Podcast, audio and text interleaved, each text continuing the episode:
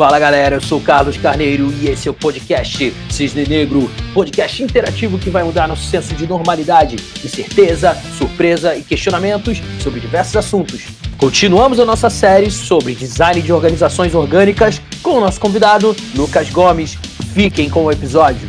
Tá, é, é mais uma pergunta na verdade, porque assim, a aplicabilidade disso numa organização que esteja em outro paradigma, como que ela evolui para uma empresa orgânica. Como é que evolui para isso? Porque assim, ó, beleza, consigo compreender e enxergar isso acontecendo. Mas para mim, não sei se por eu ser empreendedor, não sei.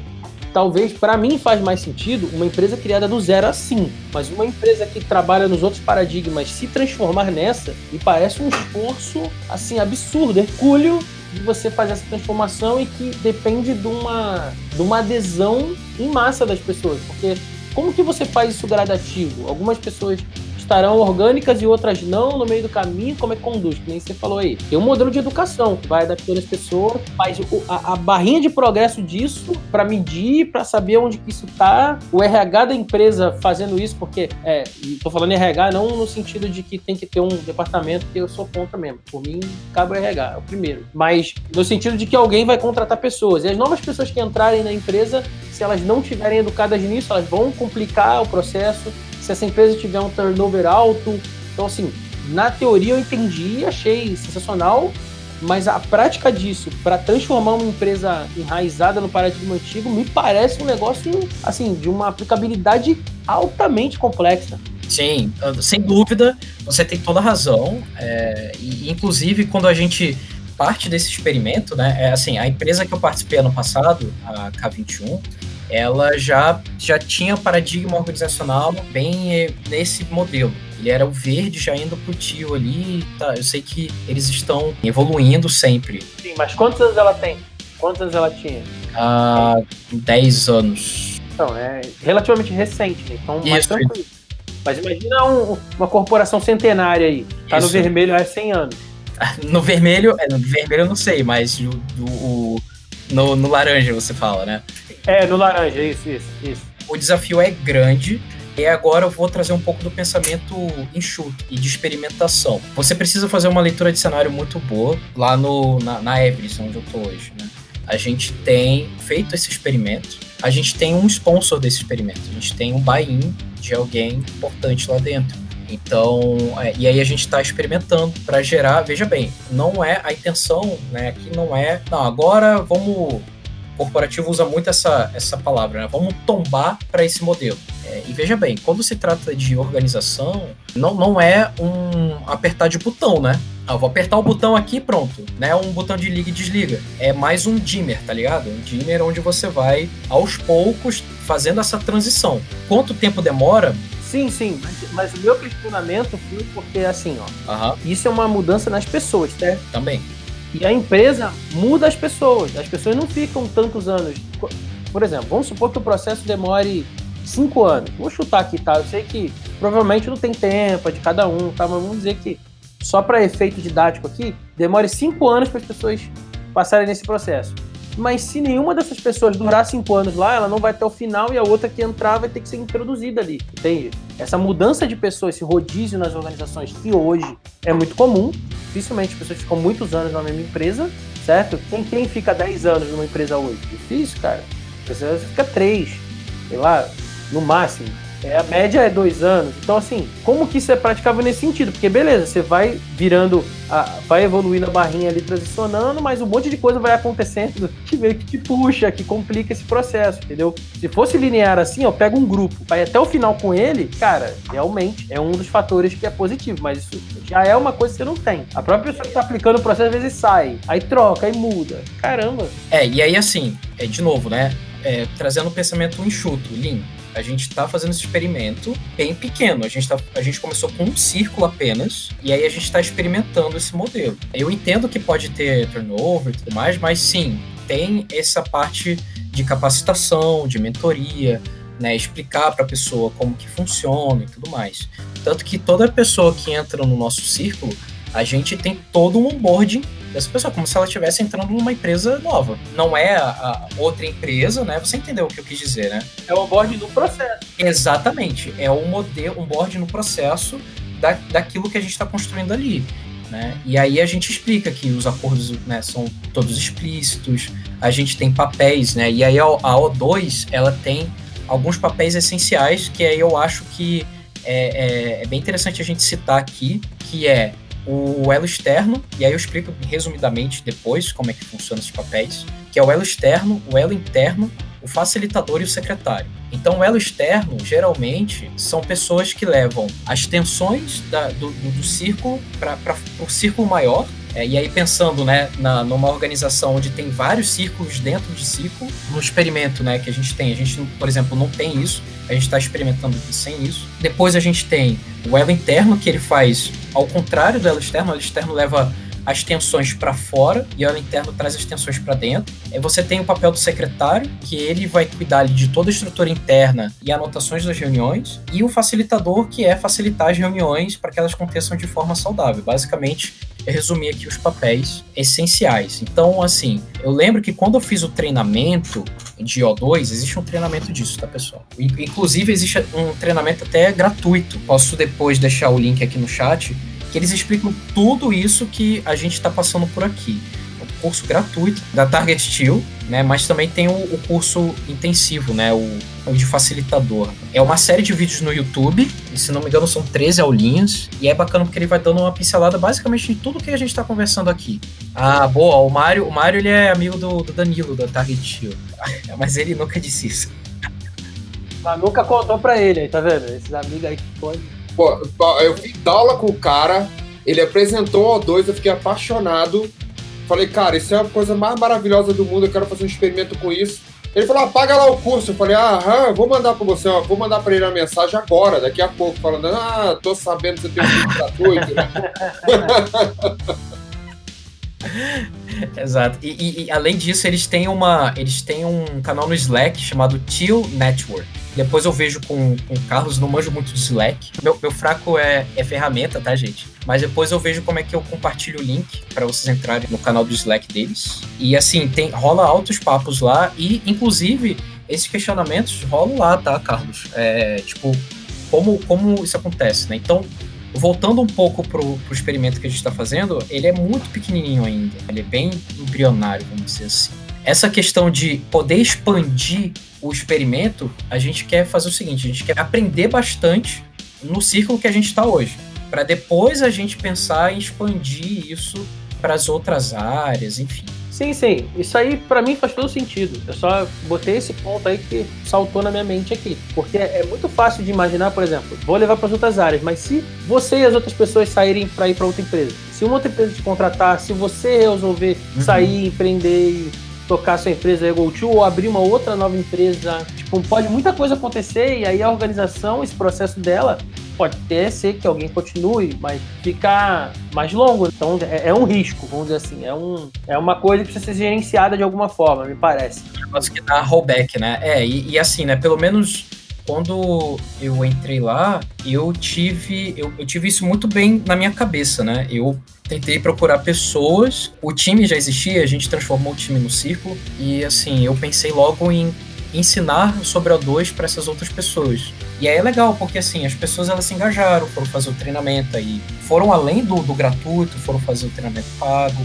E é legal, porque como também faz parte da agilidade, toda essa questão da gente ter ambientes com mais autogestão, pessoas podendo ter mais autonomia sobre o seu trabalho, autonomia com responsabilidade. Então, o O2 ele acaba conversando muito bem com isso também, com a galera que é agilista. É, cara, assim, é, eu, se eu fizer uma pergunta idiota, você me fala, tá? Se tiver passado já aí o assunto. É, não tem problema não, aqui é todo mundo horizontal, sabe? Pode dizer que foi besta mesmo. Assim, como é que dentro de uma organização maior, assim, um, um eu acho que o O2 ajuda muito a argumentar sobre horizontalidade. Mas a visão, o que eu percebi quando eu comentei sobre o O2 dentro de empresa grande, é que a visão de realização, que normalmente você começa um produto ou uma iniciativa com uma visão, né? Você precisa ter um. Ah, eu tô começando, tô, tô dando a chave para esse cara aqui para ele poder alcançar alguma coisa. O alcançar alguma coisa, que é a visão dada para os executivos, sempre foi uma dificuldade, não só para mim, mas para muita gente. Então, como é que você, você construiu esse argumento para inserir O2 como uma, como uma metodologia de teste e, e, quais são os objetivos que você teve na hora de, de, de começar a trazer isso? Assim, só para ter uma ideia de argumento aí. Legal. Então, é, basicamente, o que a gente falou sim um pouquinho sobre hierarquia, tá? A O2, ela acredita sim que existe hierarquia, mas hierarquia não de poder e sim de escopo de trabalho. Não, não existe esse lance de horizontalização, né? Porque quando a gente fala sobre isso, é, acaba gerando aquilo que a gente já discutiu aqui também, sobre, putz, né, é, gestão de politicagem implícita dentro de algum meio, isso não é legal. É, torna o modelo mais fraco a uma liderança carismática, por exemplo, né?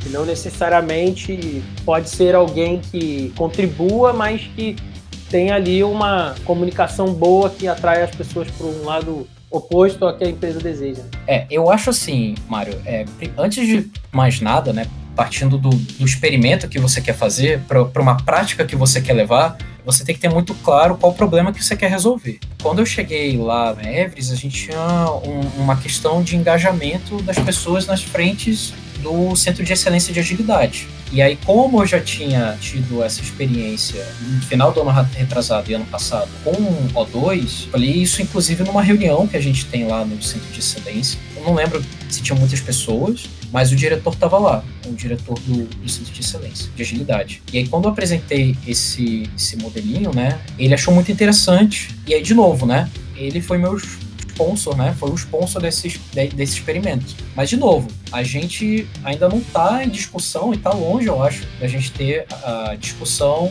de que, putz, vamos levar isso para outras áreas, vamos levar isso para o RH, vamos levar isso para o financeiro agora. A gente está tentando fazer, a gente está com um experimento bem dentro de casa ainda, aprendendo bastante. Uma das formas que você pode ver para viabilizar o experimento é, é, isso, né? Qual é o problema que você quer resolver e entender muito, não muito bem, mas é, o suficiente de organização orgânica e como isso se conecta para resolver o seu problema.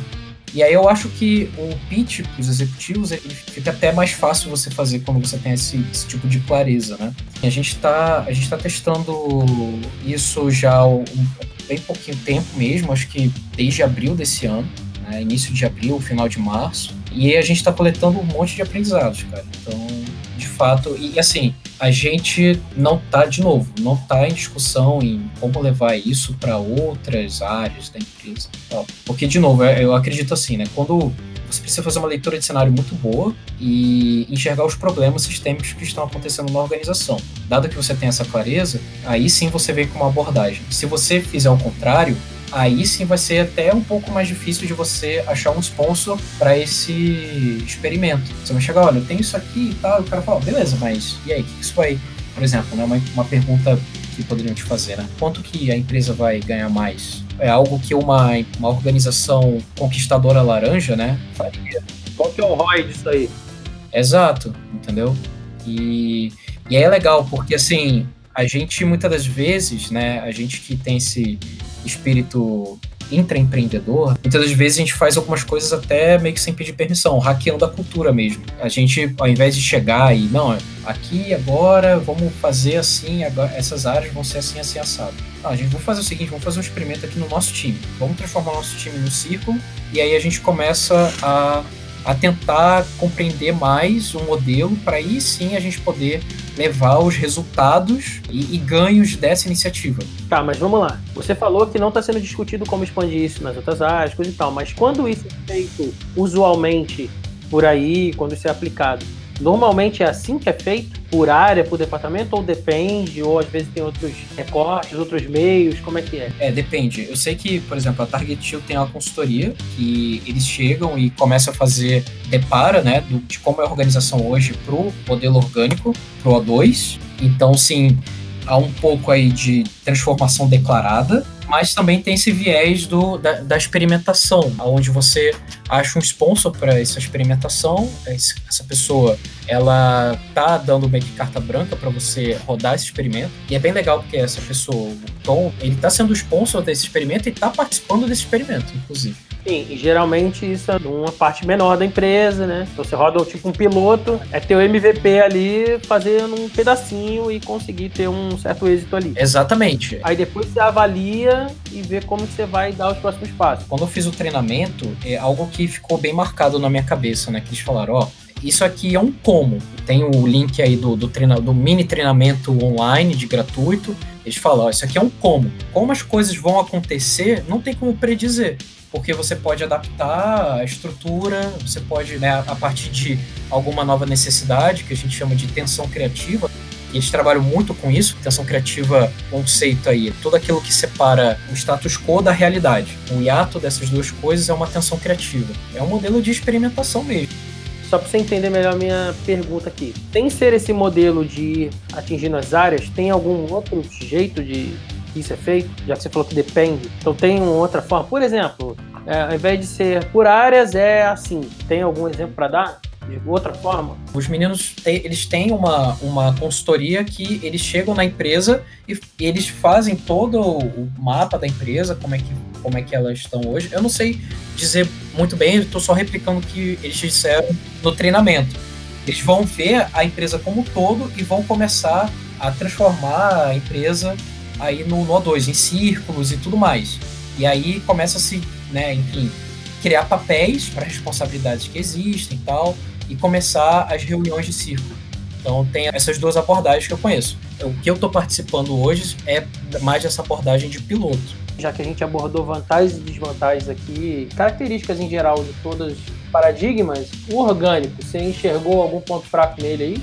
É, eu acho que, bom, pelo menos nessa, nessa, nessa abordagem de experimentação que eu estou passando, é, tem esse risco de esse risco que você levantou mesmo, Carlos, das pessoas que estão tocando experimento sair, por exemplo, né, da empresa, é, se isso, se alguém vai tocar isso ou não. É, claro que no longo prazo é positivo, porque vamos dizer, que várias empresas formarem pessoas que saem e ficam no mercado e elas levarem isso, o ecossistema de negócios em geral vai sendo beneficiado e isso vai empurrando todo mundo o modelo orgânico aos poucos de qualquer forma, certo? As pessoas são agentes de transformação e elas vão fazendo isso acontecer. Mas ali o projeto específico dentro da empresa, né? Porque é assim, ó, eu fiquei com uma pulga atrás da orelha aqui, eu sou um cara muito de. Você sabe, né? Tô vendo aqui que você está me apresentando e eu tô pensando ao mesmo tempo que eu tô falando, tá? Então, às vezes também pode sair umas besteiras aqui, mas estamos aqui pensando juntos. Porque da mesma forma que eu vejo isso aqui na economia, por exemplo, agora vou de novo em outra disciplina para fazer um paralelo, que tem esse modelo na economia do pensamento centralizado e do descentralizado, tá? E isso é aplicável em um monte de coisa. Porque a gente sabe que o pensamento descentralizado, o modelo descentralizado, ele é superior porque a informação econômica, agora falando da economia, está dispersa na, no mercado, certo? Então, assim, por exemplo, sistema de preços. O preço é uma informação de demanda e isso está disperso. Quando alguém tenta centralizar isso, por exemplo, um governo, tenta decidir de cima para baixo quantas coisas vão custar, isso dá problema. Dá problema na logística, dá problema em, em recurso, em um monte de coisa. Desde faltar recurso até a sobrar recurso, mas o dinheiro ficar com uma inflação tão alta que não adianta que não dá para comprar. Então, tem catástrofe quando você tenta centralizar isso, porque você não consegue conceber todas as demandas de todas as pessoas. Você não sabe. O paradigma que ser negra esse. O princípio da indução. A gente não sabe, não vou nem dizer que a gente não sabe de tudo, a gente sabe muito pouco. E o mercado meio que se, se autorregula porque as, essas informações elas vão influenciando uma nas outras. Beleza, até aí tranquilo. Que aí, o que, que eu falo sobre esse paradigma na economia do individual, de cada um decidir o seu escopo, então é meio que autogestão, então uma, é um paralelo aqui com o que a gente já está discutindo. Quando você ganha seu dinheiro, você trabalha, ganha seu dinheiro e decide o que, que você quer comprar, e todo mundo faz isso no escopo individual, a gente constrói no mercado uma demanda, às vezes de produtos, serviços, bens em geral. Certo? Então, a evolução desse modelo individualista, né, no bom sentido, é a cooperação certo? Aquela coisa de você ir do Adam Smith, que hoje a gente chama de capitalismo, ele chamava de sistema de liberdade natural, de novo, chamava sistema num, num bom sentido, ele era um cara admirador desse tipo de modelo, para um John Nash aqui, teoria dos jogos. Então, estou fazendo a transição aqui do modelo individualista, cada um decidindo no seu escopo ali menor, e aí a gente, vários pequenininhos descentralizados têm uma decisão melhor que constrói um todo melhor, e a, a soma do individualismo não é você se fechar, e sim você cooperar, porque aí que você faz né? Quando a gente está falando de propriedade, propriedade privada, liberdade individual, um monte de coisa que vem junto com esse conceito econômico. Quando eu protejo dos outros, eu protejo o meu. Quero minha casa fique segura. A rua inteira ser segura é melhor do que só a minha casa, quase. A minha rua é muito perigosa, mas a minha casa é cheia de sistema de segurança, isso é muito mais caro. Se eu conseguir construir de um jeito aqui com a minha vizinhança, que a rua inteira fique segura, é melhor para todos e é melhor para mim individualmente também. Então,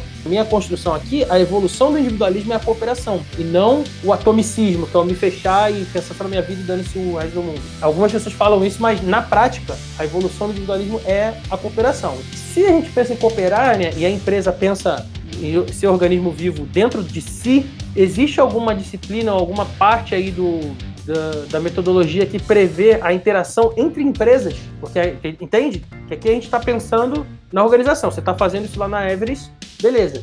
Mas como a Everest aplica isso em relação às outras empresas também, como qualquer empresa faria isso. Se eu começo a conceber que tem outras empresas que também são orgânicas ou estão caminhando para isso, como que eu faço isso de uma forma mais ecossistema, mais coletiva e integrada? Tá, é, bom, hoje a gente está muito distante dessa realidade, tá? É. Não, tudo, tudo, bem, sua aplicação. É que minha curiosidade é mais sobre o, o método em si, né? Eu sei que você está rodando seu piloto lá, não sei se, se existe essa intenção, porque se você pensa em primeiro atingir a empresa inteira e ela ficar orgânica depois se relacionar com o lado de fora, ou você já, já, já faz o lado de fora como processo nisso. Por que eu estou perguntando isso? Eu citei teoria dos sistemas aqui por causa disso. A, até a teoria dos sistemas, quando as empresas estavam no modelo cartesiano, é, isso era chamado de modelo de sistema fechado. A empresa só pensava em si, no seu umbigo. Ela pensava só nas coisas que acontecem na empresa, ignorando os fatores externos, o ambiente externo. Hoje a gente já consegue pensar o ambiente externo, mas essa interna e externa ainda tem pesos diferentes. Mas no momento, coisas como, por exemplo, inovação aberta, já existe por causa disso, já existe uma interface externa e interna para poder trazer coisas de fora também. Você traz é, inovação que está acontecendo fora da sua empresa para dentro e leva coisa de dentro para fora e troca muito. Então, quando você está tentando ficar orgânico, é previsto essa colaboração do ambiente externo para te ajudar a ficar orgânico, ou você fica orgânico primeiro para depois se relacionar com fora, ou não tem a ver, mas nesse sentido, sabe? É, eu, eu acho assim, acho que uma coisa não anula a outra. Eu, eu acredito que quando você chega num ápice, de aonde a sua organização toda é orgânica, você ainda assim vai ter mecanismos explícitos para você poder interagir com empresas que ainda não são orgânicas. Uma coisa é, você não vai deixar de fazer negócio por conta disso. E é por isso que o O2 ele tem esse lance de acordos explícitos muito, muito forte. Provavelmente a gente teria um círculo grande o suficiente para poder fazer toda essa parte comercial, vamos supor assim. Né? Ou para interagir com outras empresas que também são assim. Né? E, isso eu estou partindo da premissa que temos duas, primeiro, né? Duas organizações completamente orgânicas e uma e outra premissa que é uma organização orgânica e outra não. Mas se tem duas no processo, nenhuma das duas está completamente orgânicas, elas conseguem se relacionar na parte que elas têm de orgânica com a outra? Duas empresas diferentes, você diz, né? Isso, duas empresas. As duas estão no processo de se tornar orgânica, mas não estão completamente. Estão no meio do caminho ali na jornada. Elas conseguem, por causa desse DNA, desse embrião orgânico ali dentro delas, se conectarem de alguma forma? Como é que é isso? É, quando são empresas diferentes, de novo, né? Você tem que ver até onde você é possível, onde tem acordos explícitos para você poder tomar esse tipo de decisão. Hoje eu ainda não vi isso, tá? Hoje eu ainda não pensei isso, sendo bem honesto contigo. Inclusive, é, realmente eu não consigo imaginar muito bem como uma outra empresa vai interagir com outra empresa que ainda está no processo também. O que tem hoje é, de novo, é a, a rede né, da, da Targetil, lá no Slack, onde várias empresas que estão nesse processo contam suas experiências lá. Entendi, eles criaram uma comunidade para ter alguma interação, mas aí fica a cargo de cada um também, espontaneamente, fazer isso. Isso aí. Por exemplo, quando eu tenho alguma dúvida, surge alguma coisa, no meu experimento, eu vou lá na comunidade e tiro dúvida. Isso aí já é mais a troca comunidade ali, para aprender junto, para trocar. É que eu tava perguntando mais uma coisa assim, por exemplo, se você quer fazer um projeto em conjunto, se você quer lançar uma uma joint venture entre duas empresas, se você consegue usar isso para viabilizar coisas desse tipo, entende? Vamos lá, Carlos. É isso que você está trazendo, de novo, tá me parecendo muito uma tensão criativa, né? é, você tem o status quo e você tem a sua realidade. Essa diferença é a atenção criativa. Então, provavelmente, o que, que o modelo prediz? Você vai trabalhar nas reuniões do, do O2, tem ali o modo sincronizar, por exemplo, onde você vai sincronizar tensões criativas, você vai trabalhar em cima dessa tensão para que você faça um plano de ação para atingir o status quo ou para caminhar em direção a ele. Estava até um pouco confuso assim como que eu poderia te responder isso, mas é muito por conta disso, né? É atenção criativa. Eu, eu acredito que hoje o modelo ele, ele se resolve através disso. Você tem né? Vamos lá, a gente precisa fazer a joint venture. Se aquele o lado de lá tem organização orgânica ou não, mas o lado daqui a gente já está em processo, isso já é uma atenção criativa e a gente vai trabalhar em cima disso, gerando um plano de ação e tudo mais. É meio que on demand para os dois lados, tem que ser customizado, vamos dizer isso aí. Exato, exato. Não é uma coisa do método previsto de como você interage. Mas ele tem mecanismos onde você consegue construir essa ponte. Isso, isso, exato. É, vem muito daquilo que eles falaram no treinamento deles, que eles dão como o mecanismo. Você falou, falou uma palavra muito boa. Eles dão um mecanismo. Mas o como isso vai acontecer, olha, numa empresa pode acontecer de uma forma, na outra acontece de outra, na outra acontece de outra. É um pensamento mais framework, caixa de ferramenta aqui. Isso, isso. Olha, dizer, hein, talvez eu vou aqui arriscar como provocador. A, a, próxima camada aqui vai ter que ser uma camada de, já que são organismos e tem tipo células, coisas assim, né? Já ter que construir coisas maiores juntando as empresas. Né? Eu acho que o, o design de ecossistemas meio que vai ser o próximo círculo aí, dessas empresas ficando orgânicas e criando um ecossistema entre elas. Vou chutar aqui, né? Pa parece que é para onde que vai isso, daí, né? Pegando de onde saiu para onde tá até agora, tá indo nessa direção. Como eu falei aqui, o individualismo. Bem interessante, bem interessante. É, esse modelo é, orgânico é muito mais descentralizado, focado mais em autogestão, em autorresponsabilidade. Então, a evolução disso para mim é a cooperação. Então, eu acho que o próximo passo vai nessa direção, pelo menos. Para quem não sabe, né, eu trabalho na prefeitura da cidade do Rio de Janeiro então é tudo muito burocrático, né? E essa coisa uma sem hierarquia, ou pelo menos conforme até ele falou, o Lucas falou, né? Que não, tem lugar que tem hierarquia assim, mas é uma coisa que tem um, um respeito mais horizontalizado, né? É, eu fiquei imaginando isso dentro do, da, da burocracia do, de um órgão público, por exemplo. E aí eu ia perguntar exatamente é, qual seria o ponto negativo, é, e você acabou perguntando, entendeu, Carlos, de, de, se colocar essa questão de uma empresa ser orgânica, né? Então, não consigo enxergar a, a Prefeitura do Rio, meu trabalho, eu trabalho com logística, é, embora seja professora, eu fiquei na área de logística da, da educação, é, com, esse, com essa visão né, tão aberta, tão boa de dialogar então, assim, eu não consegui ver como, como aplicar. E eu ia perguntar exatamente isso, né? Nossa, se a gente tentasse aplicar, qual seria a desvantagem? Porque eu não conseguiria nem perguntar qual seria a vantagem, né? Tantas vantagens, eu realmente não consigo ver um esforço para que isso possa acontecer um dia. Então, acabou virando um comentário mais do que uma pergunta primeiro, você tem que ter consciência do paradigma organizacional que você está encaixado hoje, né? É, você está hoje ali no, no AMBA, AMBA conformista, né? Onde o governo está lá. Eu, eu, realmente eu não sei dizer como que o O2 ele, ele trataria nesse seu ambiente, tanto que a, a minha experiência e, e, realmente, né, quando eu estava fazendo o treinamento, eu não cheguei a fazer uma pergunta, puxa, não, mas e para governo e tudo mais, né? Para instituições assim, exército, por exemplo, também. porque o meu contexto era mais a conquistadora laranja. São empresas grandes corporates e tudo mais. É, você trabalha mais segmentado em cima desse público, né? Isso, eu tô em, exato, eu tô no próximo, tô no próximo segmento. E realmente eu, eu também não vejo se, se é possível ainda, mas ainda assim, ainda assim, diria que há esperança, né, de, de ter isso, né? É, e aí eu convido você, Val, a, assistir as aulinhas online gratuitas e tirar suas próprias conclusões, assim, né? Acho que eu também nunca trabalhei em órgão público, por exemplo, então para mim fica até um pouco difícil comentar em cima disso. E aí, curtiu? Você pode acessar o Cisne Negro nas principais plataformas de podcast e também em versão vídeo no YouTube e no Instagram. Se quiser participar como convidado, indicar alguém ou acessar o nosso canal do Telegram, Todos os links estão na descrição. Eu sou Carlos Carneiro e até os próximos episódios.